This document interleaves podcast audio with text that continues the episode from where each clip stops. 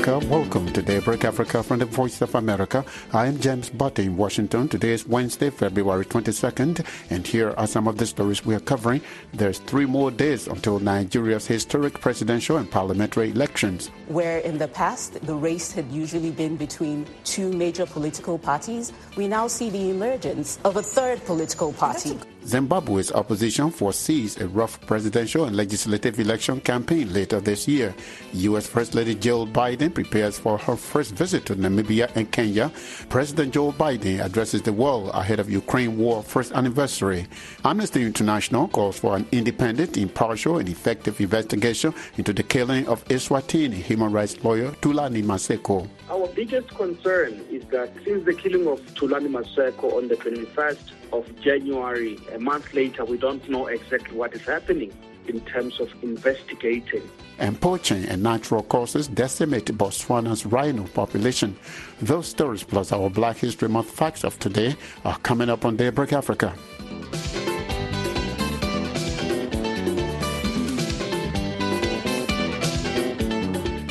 In Nigeria, officials of the Independent National Electoral Commission, known as INEC, concluded a two day meeting with all local poll monitoring groups on Tuesday. The officials briefed poll observers about the laws and rules that would govern the election monitoring process. Nigerians go to the polls this Saturday to choose a new president, Senate, and the House of Representatives. For more on the two day meeting between INEC officials and local poll observers, VOA's Peter Clottey, is in the Nigerian capital, Abuja, spoke with Mohamed Bassa, the national coordinator for the Alliance of Transparency and Accountability. Before now, we had been in the dark, so to speak, as to whether the polls were going to hold, readiness of INEC, the commitment of INEC. But I think um, that engagement from yesterday and today has um, allayed most of our fears. So we just hope that other actors in the electoral ecosystem would do their bit because it's not just INEC. INEC is just one player. There's security agencies, there are the political parties, there are the voters. So we just hope that everybody just does their part to ensure that INEC's preparations do not go to waste. I, I understand INEC officials told you about how prepared they are, uh, reminding of the rules governing observing elections, but did they assure you of the transparency, credibility uh, of the election process? We have been assured as to their preparedness. And um, the new song in the election space this time around is the BVAS, the Bimodal Voter Accreditation System, which coming in, many of the political actors actually acknowledge that this is going to change the dynamics because before now people could vote via whatever other means. But now that you have to be an actual voter, you have to be registered and you have to be so accredited as a voter to be able to actually vote. So we hope that this is going to be an upgrade on previous election cycles. For your organization, how many states are your representatives monitoring these elections, and will they be in every polling station in the state that you are representing? We have representatives in 18 states, and um, we're deploying about 450 observers. And um, no, they may not be in every polling unit at every point in time, but um, they have they are at liberty to move from one location to the other. You know, okay, um, if you arrive prior to commencement of voting, do officials arrive? They have their briefings, so they are there to ensure that officials are there on time the atmosphere is calm, and then when voting is on, they will go around to ensure that voting takes place as been prescribed by the electoral body. That was Mohamed Bassa, the national coordinator for the Alliance for Transparency and Accountability. He spoke with VOA's Peter Clottey in the Nigerian capital, Abuja. This Saturday's Nigeria election will set the tone for several others across the continent this year. That's the view of Oge Onubogu, director of the Africa program at the Wilson Center. She spoke recently with Heidi Adams, the host of VOA's Straight Talk Africa, here in Washington, D.C., about what to expect when Nigerians vote in landmark elections. Unlike previous elections, these elections will be the seventh election since Nigeria's transition to civilian rule in 1999. And this will be the first election that will be conducted under the new Electoral Act that was just passed in February of 2022. So it's key because there's some new things within the Electoral Act that will inform how these elections are conducted. Apart from that, we've also seen the emergence of new political parties that have basically now expanded the space where in the past the race had usually been between two major political parties, we now see the emergence of a third political party. And that's a good thing, right? And that is a good thing. That shows democratic development in, in Nigeria. That, that widens the pool mm. and widens options for, for citizens. Apart from that, we also see an increase in youth participation as well. And if we go back to 2020 during the EndSARS protest, where young people in Nigeria were protesting police brutality, but as we look at the details around that protest, it, it went far beyond just protesting police brutality. I think it was also just a, a protest about wanting more from government, wanting more in terms of good governance. And we see that a lot of we see a lot of those sentiments translating as we move into these elections.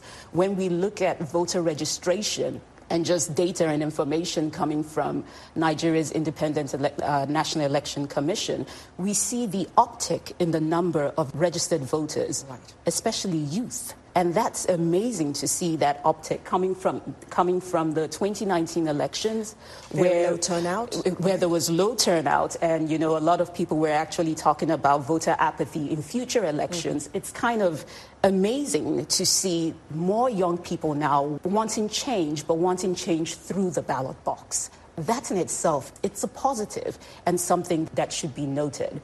That was Oge Onubogu, director of the Africa program at the Wilson Center, speaking to Straight Talk Africa host Heidi Adams in Washington, D.C. You can catch the rest of that interview today, Wednesday's edition of Straight Talk Africa.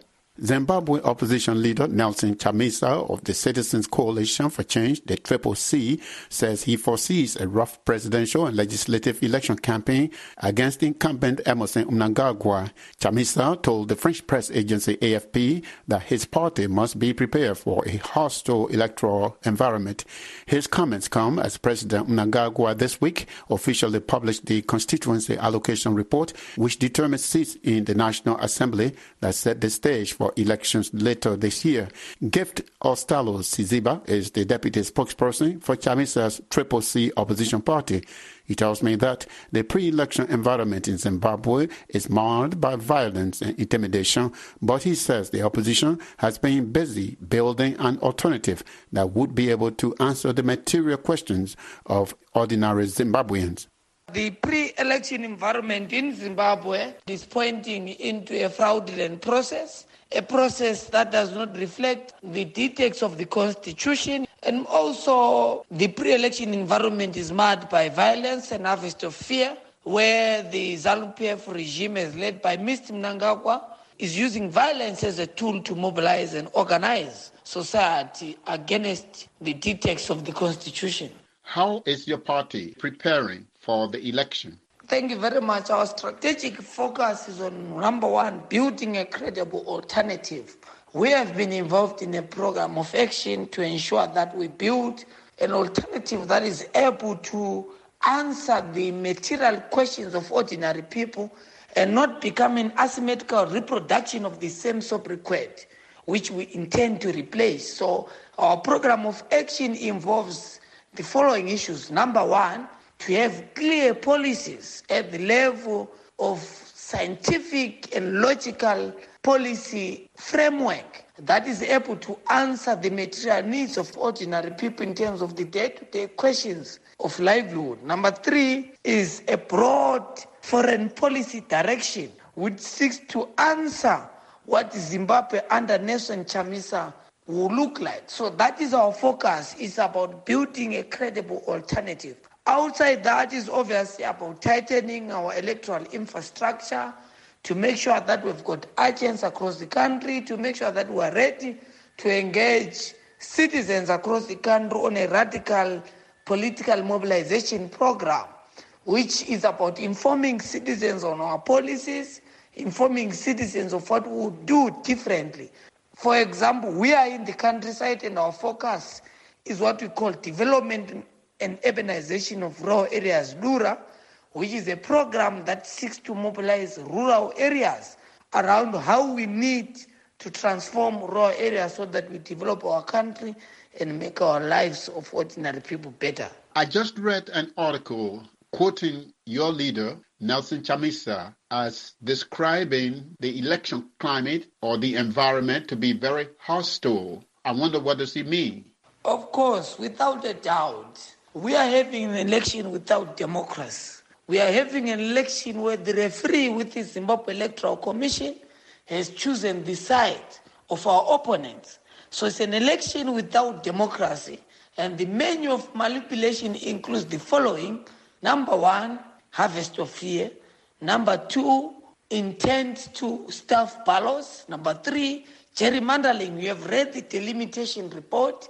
It's so revealing about the extent of which the elite in Salisbury or in Harare, as it is today, intends to manipulate the election in favor of the ruling establishment. Gift Ostallos Siziba is the deputy spokesperson for Zimbabwe's main opposition Citizens Coalition for Change. He was speaking with me from the Zimbabwe capital, Harare.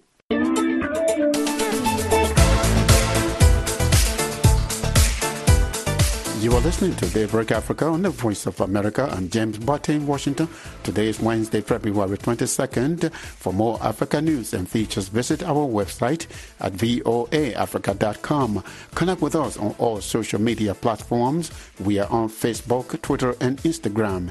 And still to come on our program, our Black History Month facts of today, February 22nd.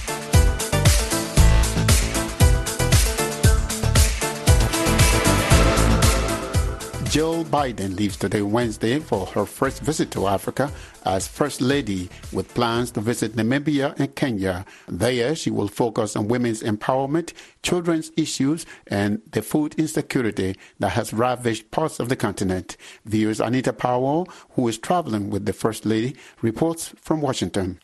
Jill Biden visited Africa five times as Second Lady, highlighting the plight of the powerless.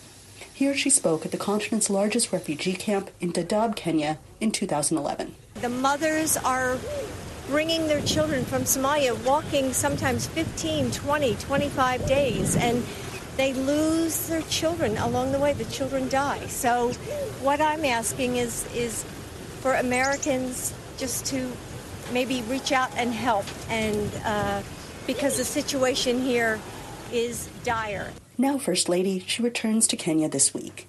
She will also visit Namibia, the first U.S. First Lady to do so since the nation gained independence three decades ago.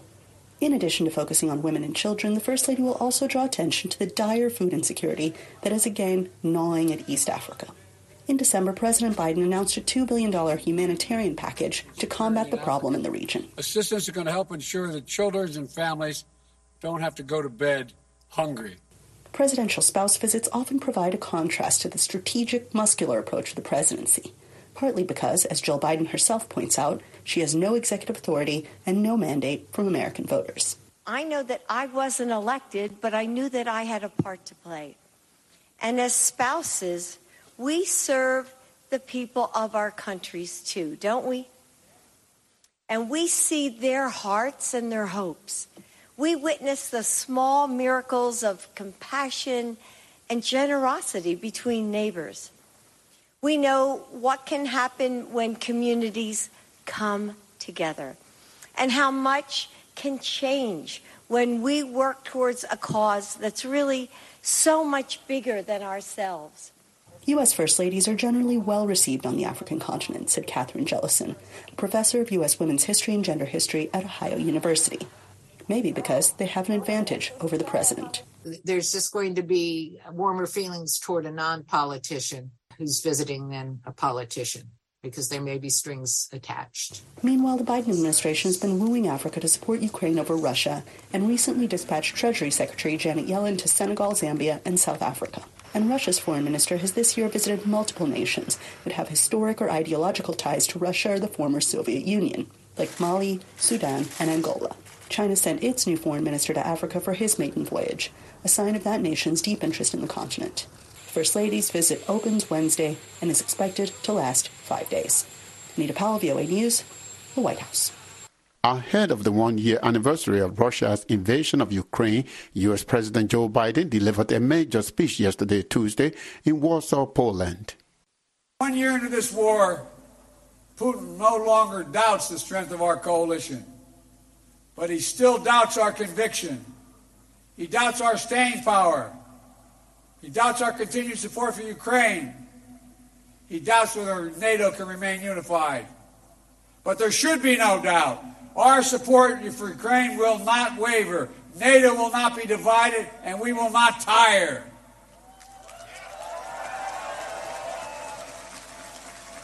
President Putin's craven lust for land and power will fail, and the Ukrainian people's love for their country will prevail. Democracies of the world will stand guard over freedom today, tomorrow, and forever.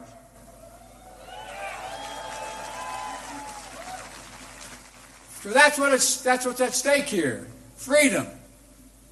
That's the message I carried to Kiev yesterday, directly to the people of Ukraine.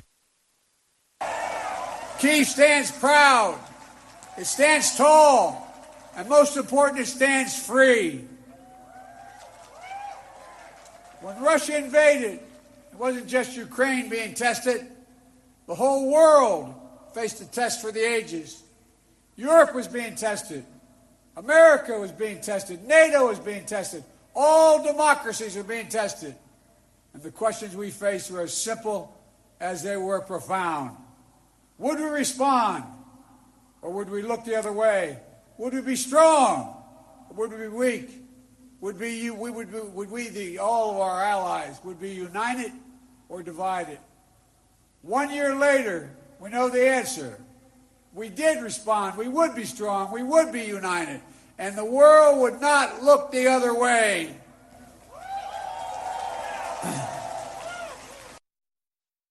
So tonight, I speak once more to the people of Russia. The United States and the nations of Europe do not seek to control or destroy Russia. The West was not plotting to attack Russia, as Putin said today. And millions of Russian citizens who only want to live in peace with their neighbors are not the enemy. This war was never a necessity. It's a tragedy. President Putin chose this war. Every day the war continues is his choice. He could end the war with a word. It's simple. If Russia stopped invading Ukraine, it would end the war. If Ukraine stopped defending itself against Russia it would be the end of Ukraine.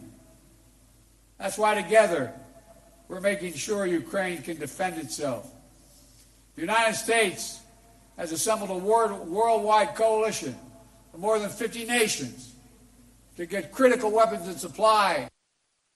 That was U.S. President Joe Biden speaking Tuesday in Warsaw, Poland.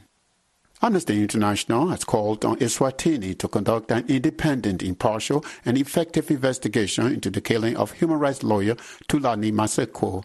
Thulani was shot three times through the window of his home on January 21st. The Eswatini Multi-Stakeholders Forum has called for an international commission of inquiry because it says it does not trust the government. The government says the country is a sovereign state and can do its own investigations. The African Union meeting this past weekend in Addis Ababa expressed concern over the unfolding situation in the Kingdom of Eswatini. Robert Shivambu is the media manager for Amnesty International responsible for the Southern African region. He tells me that Eswatini is obligated under international law to investigate the killing of Thulani. Our biggest concern is that uh, since the killing of Thulani Maseko on the 21st of January, a month later, we don't know exactly what is happening in terms of investigating and bringing the perpetrators of his killers to justice or to account for the murder. So, as Amnesty International, we are saying that authorities should be facilitating an independent, thorough, impartial, transparent, and effective investigation into his killing to bring the perpetrators or his killers to justice. So a month after Thulani Maseko was gunned down, it remains unclear what steps the Eswatini authorities have taken to facilitate that independent investigation. And we stress independent because we don't believe that uh, the Eswatini government is capable of doing this investigation. They need to mandate or facilitate the international investigation into his killing to identify and bring to justice the perpetrators of this crime. The civil society and pro democracy groups in Eswatini have been demanding international involvement. The government of Eswatini says we are a government and we have our own security apparatus. We can do our own investigation. I think it's very important for us to state the context in which the murder of Thulani Maseko happens, James. This unlawful killing came amid an escalation in attacks on critics, many of whom had been calling for political reforms in the country. You will remember that the newspaper have been reporting that hours before Thulani was killed, the king said that those who are disturbing peace in the country should not complain when mercenaries go after them in the country.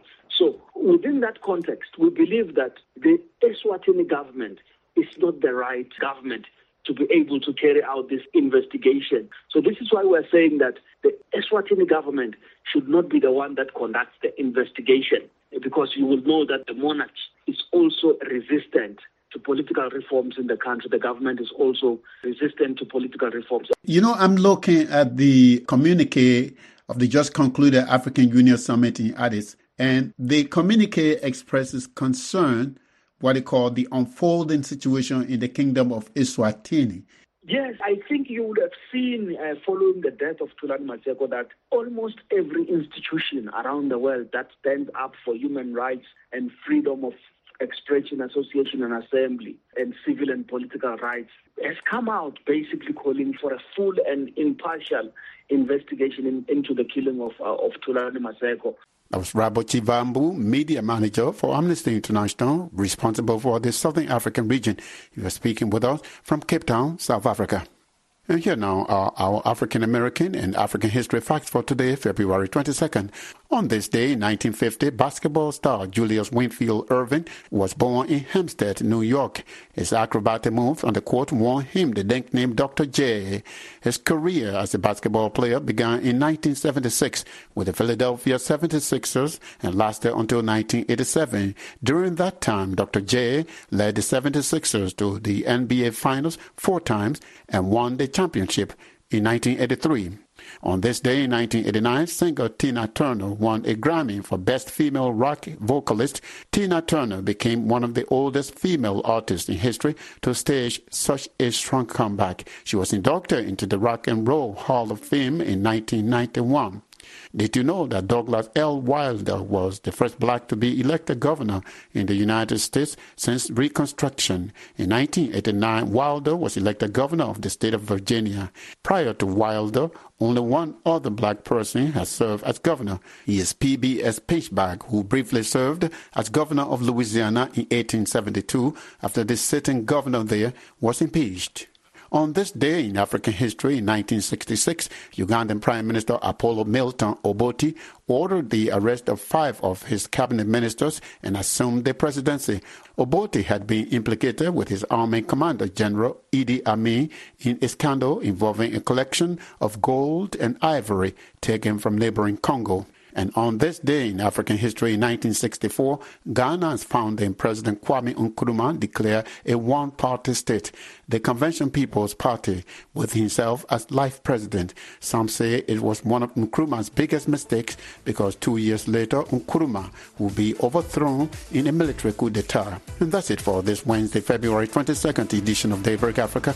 We thank you for coming aboard with us this morning. For more Africa news and features, visit our website at v voaafrica.com. Connect with us on all social media platforms. We are on Facebook, Twitter, and Instagram.